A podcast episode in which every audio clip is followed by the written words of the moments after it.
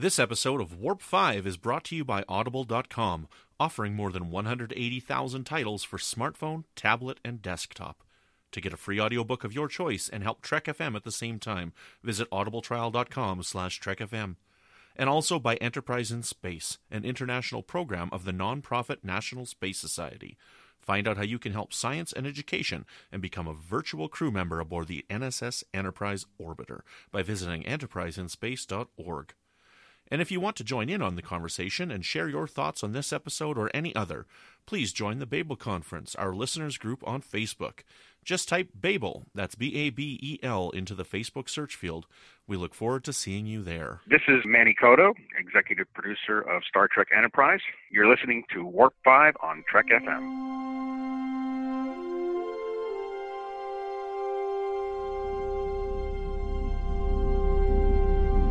How we doing, Trip? Ready when you are. Prepare for warp. Course laid in, sir.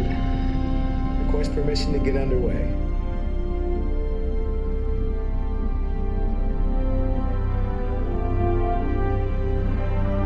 Let's go.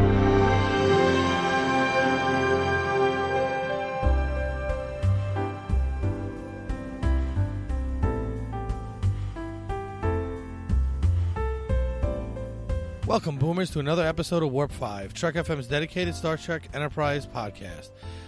My name is Patrick Devlin, and today I'll be your host. I am joined with my friend Brandon-Shea Mutala. Brandon, how are you? Uh, ah, my mind's going crazy. I remember things that I don't remember that I remember, and I didn't really remember them, but I remember. Oh, it's one of those days. It was one of those days. Too much coffee. It's, it's a rough day. Oh, we, we got a guy at work like that. You just stay away from him. How are you, So- Patrick? I'm good. I'm good. Uh, you You're know, I'm getting ready for actually- vacation. Yeah, technically, I'm already on vacation. Today was my first day officially on vacation, but uh, I'll be going away for two weeks, uh, Wednesday ish, Mm-hmm. and uh, it should be fun. You know, going away with the family. So now you've they've the listeners have put up with no me for a while, and now that I'm back, you're leaving. Yeah, so they're really happy. Yeah.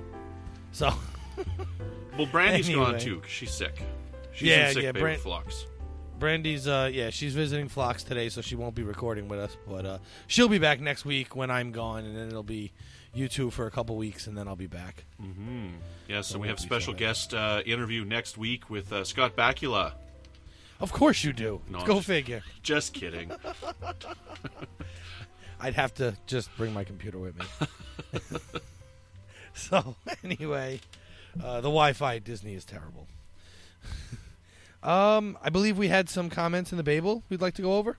sure, yeah. Do we? I don't have Yes, them in front of me, so you're gonna have we- to read them. I'm not prepared. We do. So, go figure.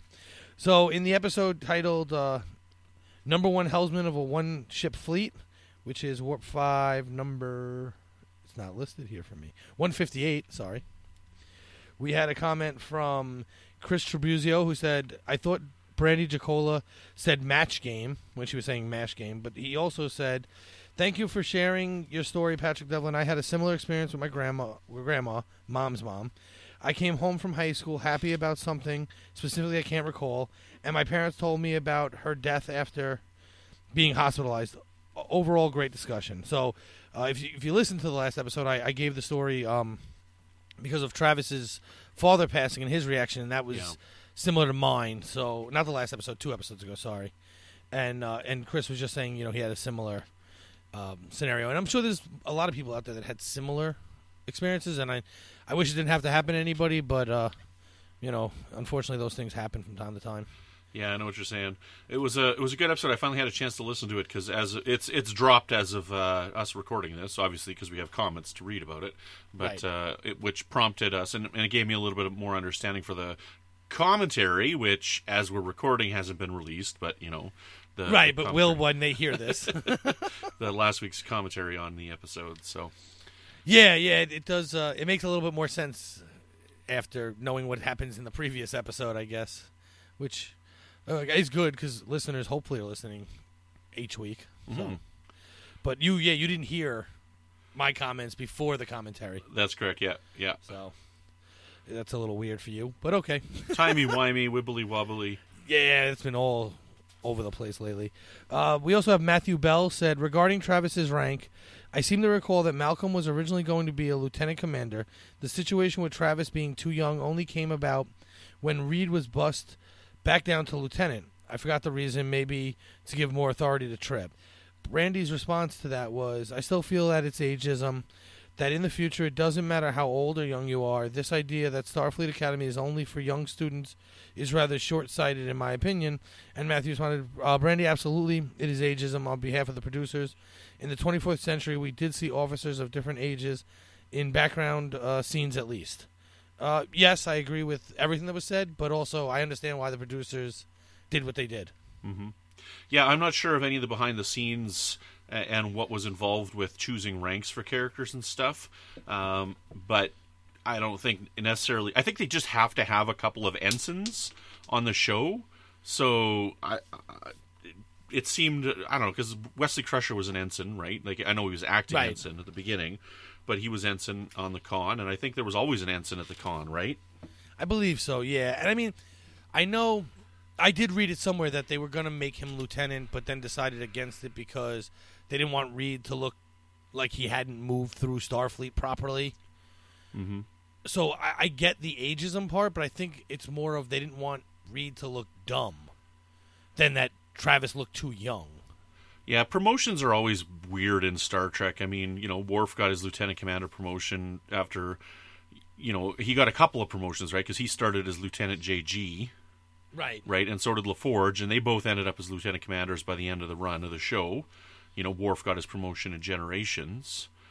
Um, Right. But I mean, then you end up with characters like you know Hoshi and Mayweather and and uh, you know Ensign, Ensign Kim, right? That that just don't advance in rank at all, you know, and you know lots of other characters that don't advance in rank at all, you know, like Lieutenant Commander Data.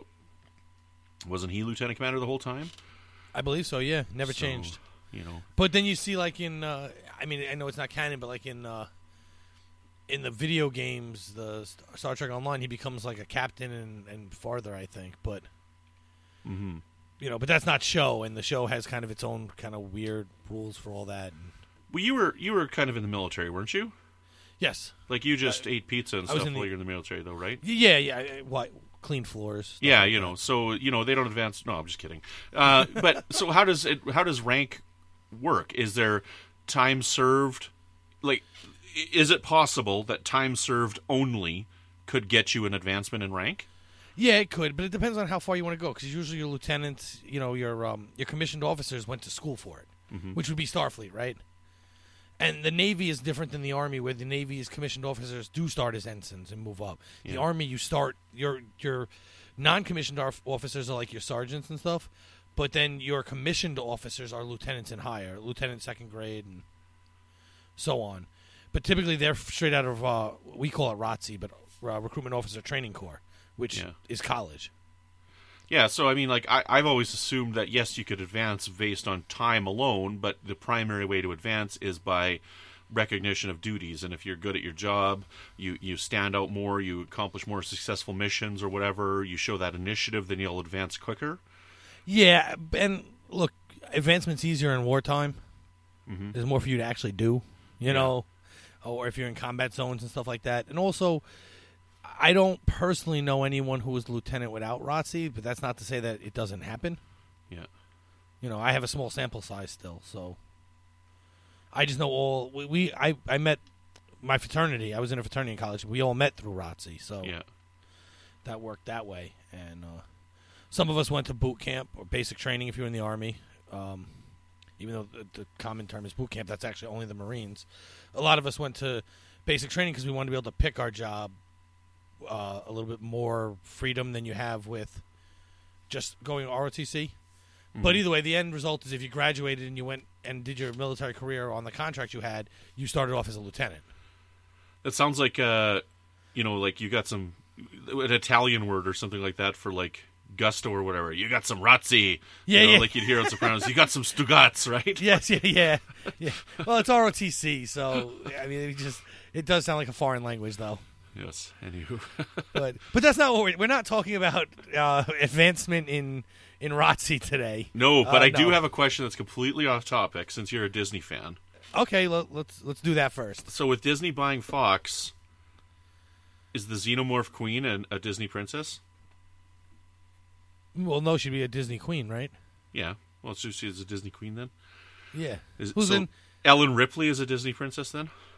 Uh, yeah, I guess. I don't make the rules. We need I mean, that shirt. Ellen re- Ripley is a Disney princess. I got. I'll make it. Don't worry.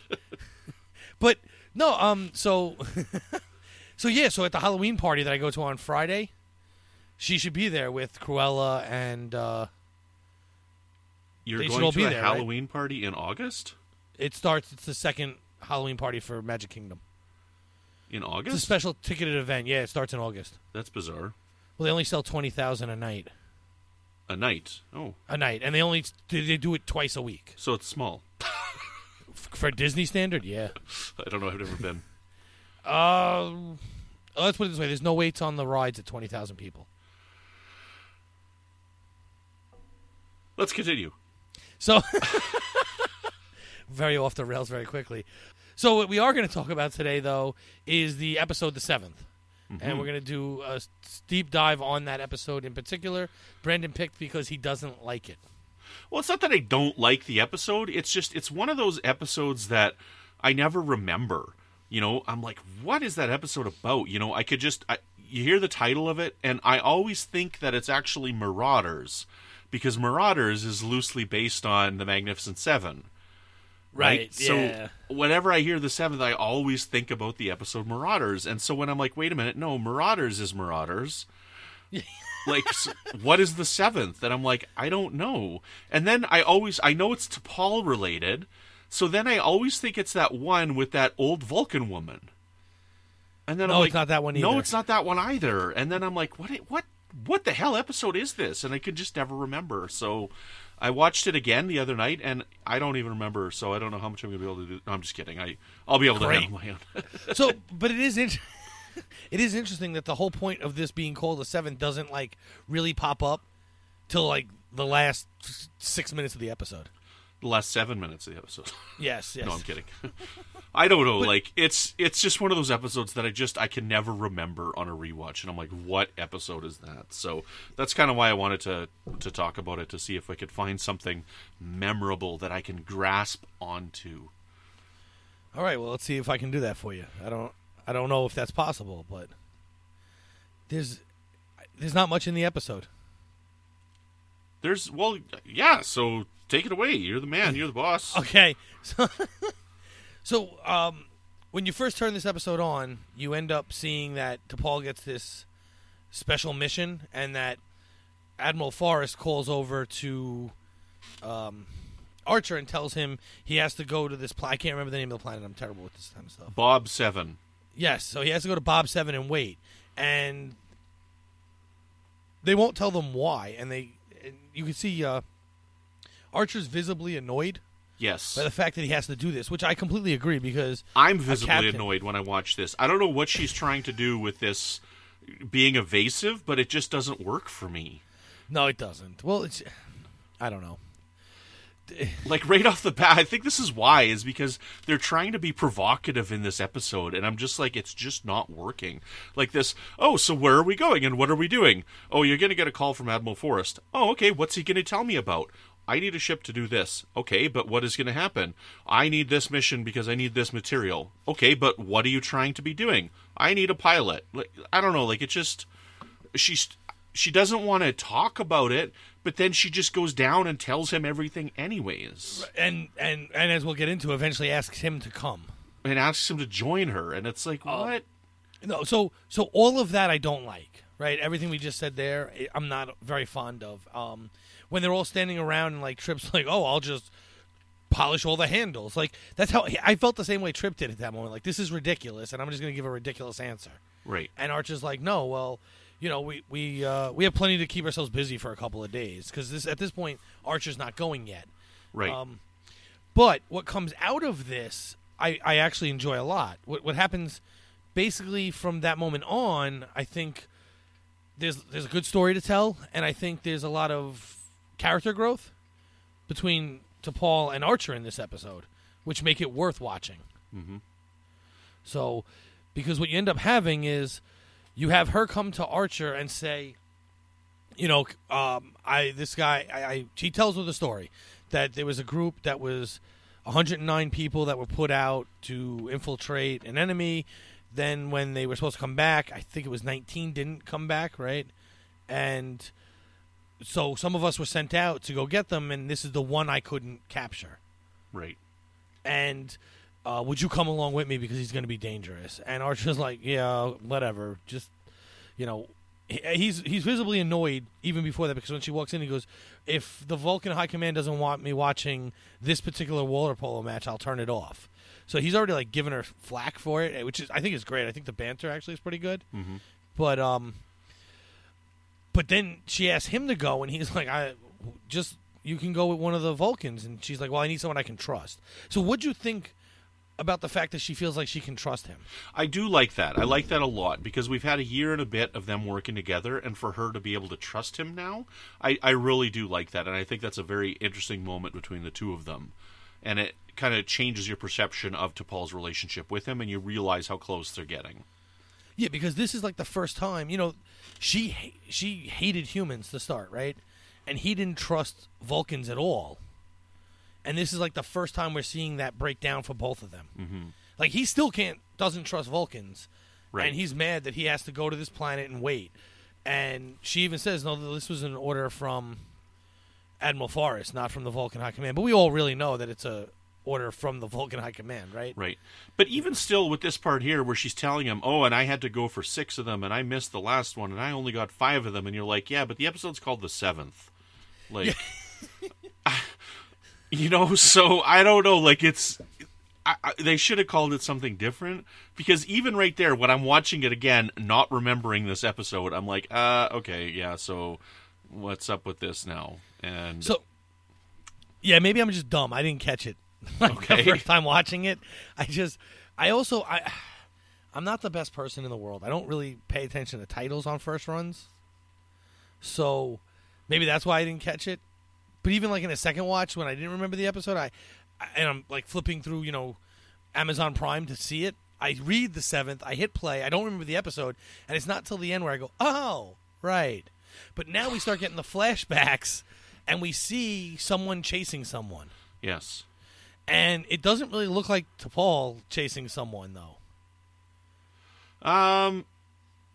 Well, because it, could have been. I guess I'm not quite sure. I didn't notice that because there was the three people that were running, right? So it could have just been a shot of that other person that she. well, killed. it is, and I, but I think they want you to believe it's her. Okay, I guess I didn't The- catch that. So Like the way they filmed it, I think they only showed you uh, Menos, the second guy whose name I can't remember, Bob. and that was really it in these first initial scenes. And the way they kind of shot him, a little wonky.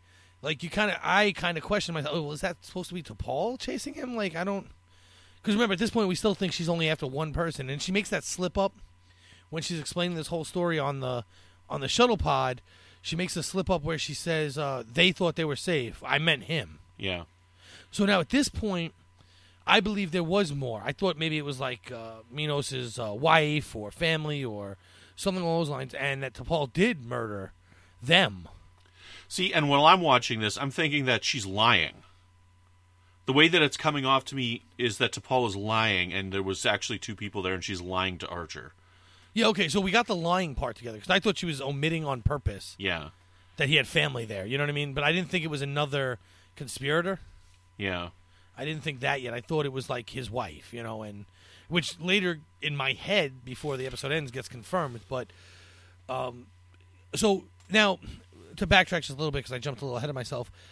At this point, Trip wants to know where they're going, and no one will tell him, or Archer won't tell him. Yeah, and then uh, he's doing the thing that T'Pol's doing, and I'm just like, oh man, what is this? It, it, it's terrible the way he does it. And look, if you're not going to tell him, then you just flat out say to him, "Look, Trip, I'm not telling you." End of story. Right. And end it. End the conversation right there. Don't. I'm the not this little- captain. This is Yeah, the order. Right, not this little cutesy back and forth nonsense they're doing. And she comes out and goes, uh, uh, he punched in the coordinates on the uh, shuttlecraft. So, you mean to tell me that in that year, that if you punched in coordinates, the, sh- the main ship couldn't figure out where it was going? Yeah. It- it- that that part drives me crazy. It, it really does. And again, overall, I really enjoy this episode because of what themes we're going to see moving forward here. But that drove me crazy. Like, oh look, they're not going to this planet; they're going over there.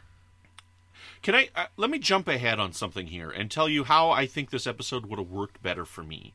Sure. I think this episode would have worked better for me post Xindi arc. Okay, because T'Pol is way too emotional in this episode this early in the series, and I think that this would have played better half after her addiction to the rock. Trellium. Why can't I remember the name of it? Trellium D. The Trellium. I was going to say Trilosane, but that's a book, I think. Uh, the Trellium D. Post addiction to Trellium D, I think this episode would have played a heck of a lot better for me. yeah, possibly. I, you know, so I thought about that because it doesn't make sense that she's this emotional. Yeah. and they try and explain it off. And uh, w- again, we're jumping ahead, but this is really the crux of the episode, right? And this is actually one of the themes in the episode I like. I don't know if necessarily they pulled it off the best, but I like it in that she's she was so emotional. Okay, so for the listeners, if you haven't watched this episode, she murders. She's unsure of if she murders, but she kills the seventh person she was supposed to round up. Oh, the seventh! Oh, what a shock! Be still, my heart. so he mockingly said um so no but so that happens right so she she killed him and she couldn't come to grips with it when she did it which is kind of a little weird right and then they make up this outdated procedure where they make you forget everything mm-hmm. and so she went through that but now because menos is kind of br- once they find menos and he's kind of bringing this memory back to her she's starting to get really emotional again about it. Because that was another thing. We saw flashbacks of them holding down a Vulcan. And again, I wasn't sure if that was T'Pol on first airing. You know, if that was the if she was the Vulcan they were holding down, or if it was the guy who fell that Menos was trying to help, or whatever. And we find out that it is her. She's being held down for this um, procedure. I can't remember the name for because it's outdated. and It's never been said again. Right, right. Well, I can't remember either. Yeah, it's something with a P. Uh, Pugalagadaga to uh, Kavaga. that stuff. So they did that, and she keeps trying to lean on this as a crutch that she went through that, as if that matters, because she's clearly extremely emotional. But what I like about that, and this is a very long way of getting to my point, is that there's in if you take psychology classes, they talk about the beach ball effect. So if you take a beach ball, or you know, go to the pool with a beach ball, and you shove a beach ball down, it doesn't come back up the same way because your hands are above it, holding it down, but it pushes out, you know, to the left of you, the right of you, or in front of you, and pops back up to the surface. And that's kind of what's happening here. She's getting really emotional about things, but they're not what's really making her emotional. It's the fact that she killed this person, and she's unsure if that person was actually reaching for a gun or not. Right now, now there's a lot to unpack here. Okay, so what I what I got the impression that they were trying to convey here is that it would have worked better for me rather than her being this distraught because she was unsure about the guy pulling for his gun would have been more like she was trying to cope with this perceived violation of this removal of the memory right? And that with her trying to cope to terms of did i kill this person because I don't remember it, but yet I'm getting these glimpses of remembering killing this person. That would have been a better reason for her to be agitated rather than did I kill him because he was reaching for his weapon or was he not reaching for his weapon and I killed him, you know? So I like to me that would have worked better if she's trying to cope with the fact that she was violated by these Vulcan priests or whoever did this mental thing on her. Right, and they they don't even breach that because it was voluntary. Yeah, so I, I- that would have been better. Again, that would have played better for me. Now, there was a recent episode of Literary Treks that Justin Oser was on, and while we're talking, I'm going to try and pull the number, where they talked about a novel that came out around this time. Um, and the novel's called Surak's Soul.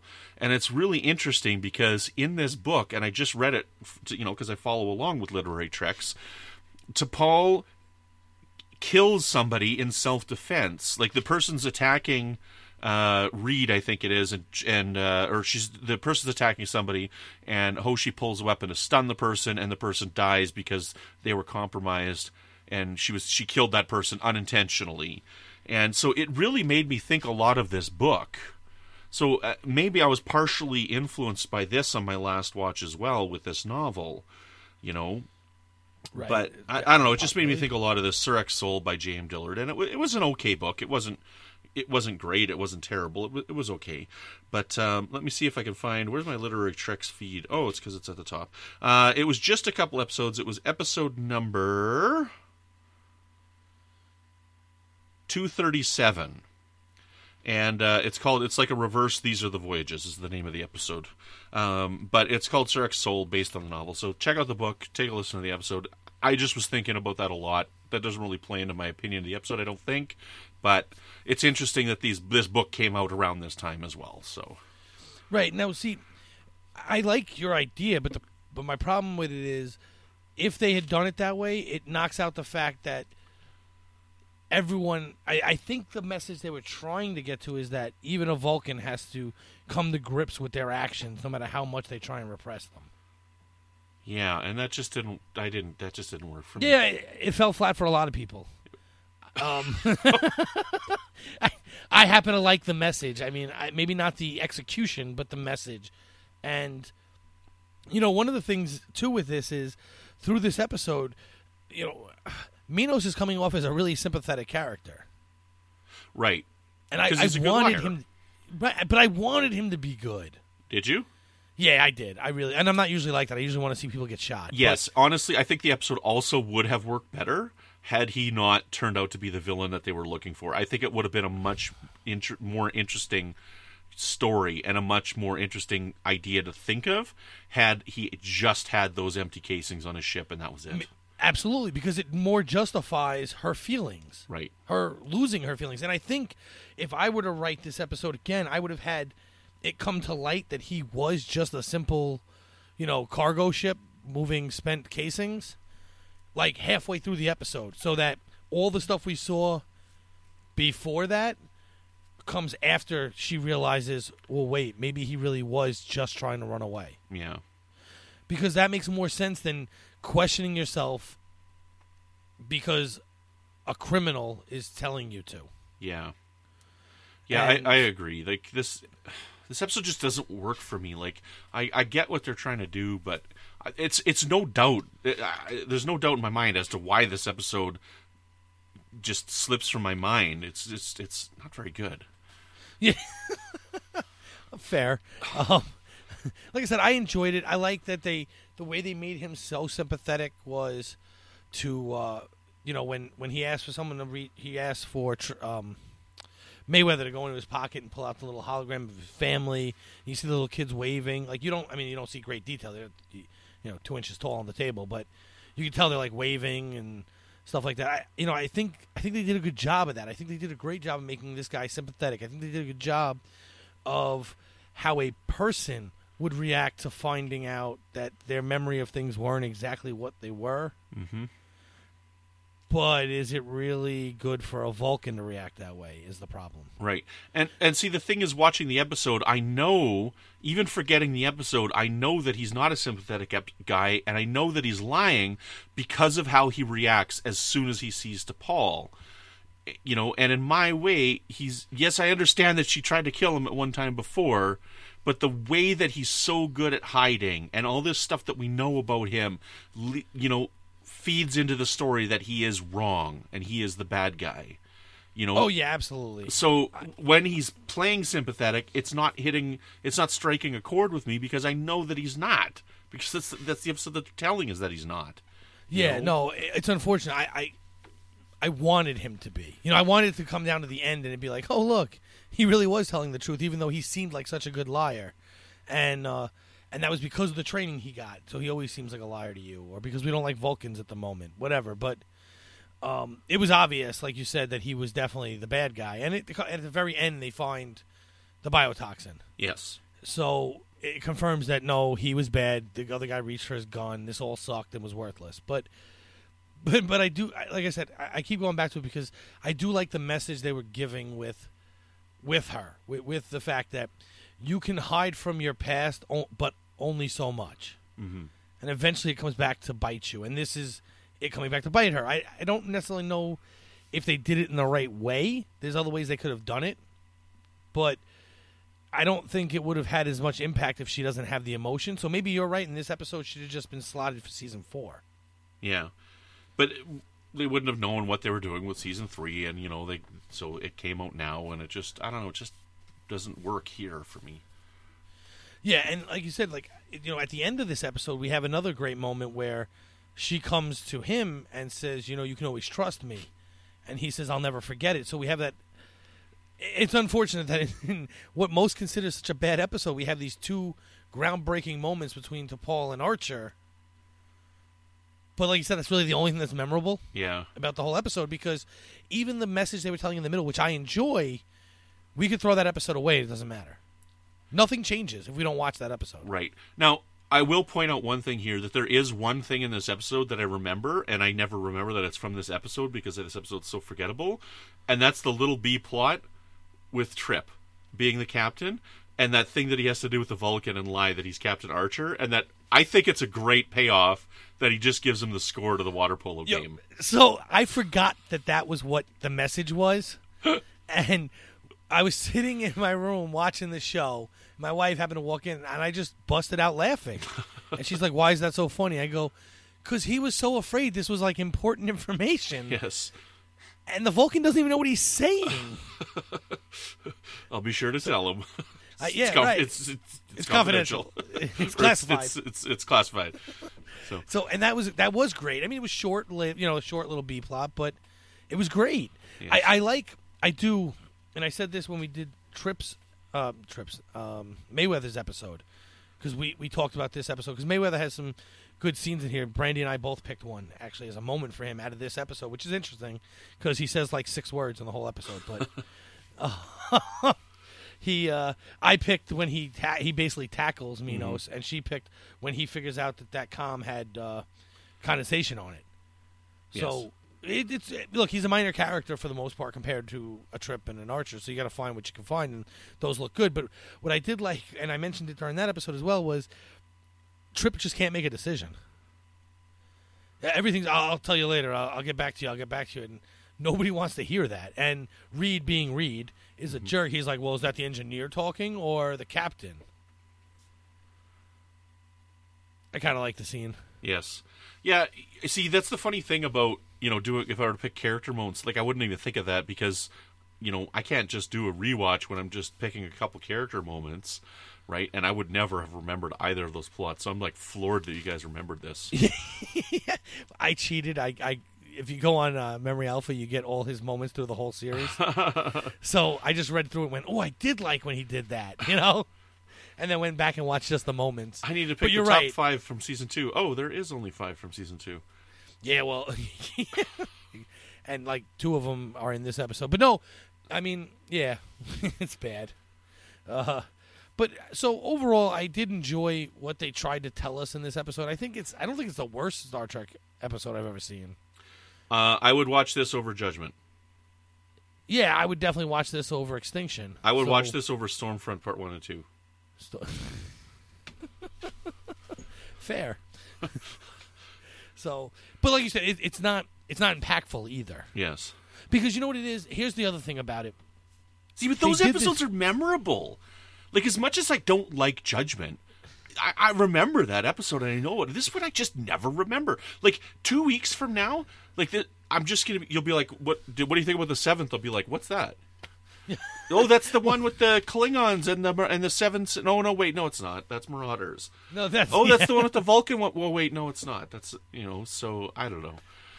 Yeah, I guess. I mean, Extinction's memorable because it's so bad, though. Like, it's not memorable for the right reasons, but it's just it. it, it would have been better if they had some kind of callback to this for T'Pol later in the series too. They don't make us think about it again. Not until she's addicted to Trellium, and then we forget this happened anyway. Yeah. because it's the Trellium's fault, right? Yeah. Um, I guess the only memorable spot is that her and Archer are starting to, you know, respect one another more. Right. And then we get the awesome B plot with Trip. Yeah, which was great, and we have we have Travis being Travis, you know, just staring at stuff a lot. He likes to stare. He does. He he intently stares on at a lot of things. Like like like I said, two moments came out of this for that that episode, and he says like six words, Yeah. and it's a lot of staring, and that's kind of just his job, and he does it well here. So, Brandon, do you have any final thoughts on this episode? No, I don't think I have much more to add. Uh, like I said, I think we, we've come up with a couple of great ideas on how uh, one, you know, maybe one or two more rewrites on this episode could have could have made it a more impactful, more powerful episode.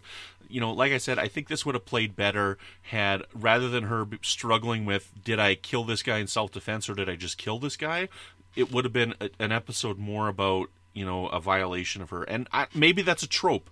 I don't know. I mean like how many violation mental violation episodes did we have with Troi? So maybe i'm wrong but you know maybe it's uh, maybe it's a better episode dealing with the ramifications of that and maybe i'm just a victim of you know what i know about star trek i don't know so this didn't quite work for me this way and it's i, I find it to be an extremely forgettable episode So yeah, so my final thoughts. I don't really have many either. It, it it did work enough for me. It's not an extremely memorable episode. I do. If you said the seventh, I would know what you're talking about. But yeah the one with the seven detail. magnificent seven one right Yeah, yeah, that. And uh, no, but I, I, I, I know the episode. I wouldn't know it in great detail. I, I did like this story with T'Pol, but I think you're right that, and I don't, I don't necessarily think I would want it to be that she's struggling with the with them taking the memory. I think I'm okay with that. I think the placement is all wrong. I think you're right that it should have been after that. If it was after her addiction, then it makes more sense. Yeah, I wonder if this episode would have played completely different for me had this been a season, Season four four. episode. I Yeah. mean, like I, I, I'm glad it's not because we had such great stuff in season four. But had they done this story in season four, or even near the end of season three, and somehow they found Menos in, you know, in uh, the Expanse, I don't know. Maybe it would have played better. Look, we could easily have gotten rid of Extinction and been able to fit this episode in three, you know, and just move some stuff around, and uh, and it would have played. It would have definitely played better, I think, because now she's supposed to be emotional. And they exactly. could even use the excuse of the Trellium, the Trellium, for the the resurfacing of the. You don't even need Menos in this. You could just have her remembering this. Because the Trellium is bringing it out, for all we know. You know what I'm saying? right, so, right. Bringing it up could be- memories, bringing up her troubled past. She's starting to regret things. Right, that, like that. It could have been done so much better. And even though I like the themes of the episode, it wasn't done to the best of its ability. I guess is what I'm trying to say. And um, you know, that's really all I have to say about the episode. Um, it is kind of amazing that we were able to find a couple of moments out of there for for one of the characters, but uh, that's about it. Well, it's been fun talking about the seventh today, but this isn't the only thing we've been discussing on the network. So here's a quick look at some of the other things you may have missed elsewhere on Trek FM. Previously on Trek.fm, Literary Treks.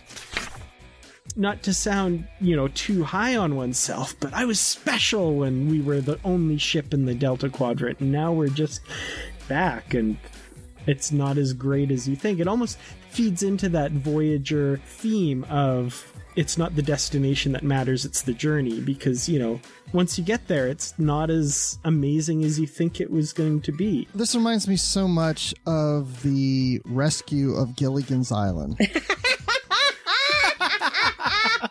I love it. Standard Orbit. Anson Mount, our new Captain Pike, was wandering around in the vendor's room, and I saw him. He passed by me within like inches and was walking around and looking at different different booths and stuff. I went up to his handler and I said, "I I have these bookmarks. I made these bookmarks. Would it be okay if I gave him one? I don't want to bother him. I don't want to interrupt him because." And she's like, "Yeah." And at that point, he had turned around, and I got to shake his hand. I gave him a bookmark. He is incredibly nice. Warp 5. He seems upset that she doesn't want to go to the movie. Now let's get back to the episode here. But he's, like, always upset when she doesn't want to go because he wants date night with her. He does, and then and then Archer just swoops in and is like, "You're my date," and she's like, "What?" Yeah, yeah, yeah. You're coming with me. We're going to the movies. God, that look on her face. She's like, no. No. So check out all these shows and join the conversation about your favorite corner of the Star Trek universe and beyond. You'll find us wherever you get your podcasts. If you're an Apple user, please be sure to hit the subscribe button in Apple Podcasts on iPhone, iPad, or Apple TV, or the desktop iTunes app to get the latest episodes as soon as they are published. And please leave us a star rating and written review. And please don't forget to properly dispose of your spent casings. If you're not an Apple user, we've got you covered as well.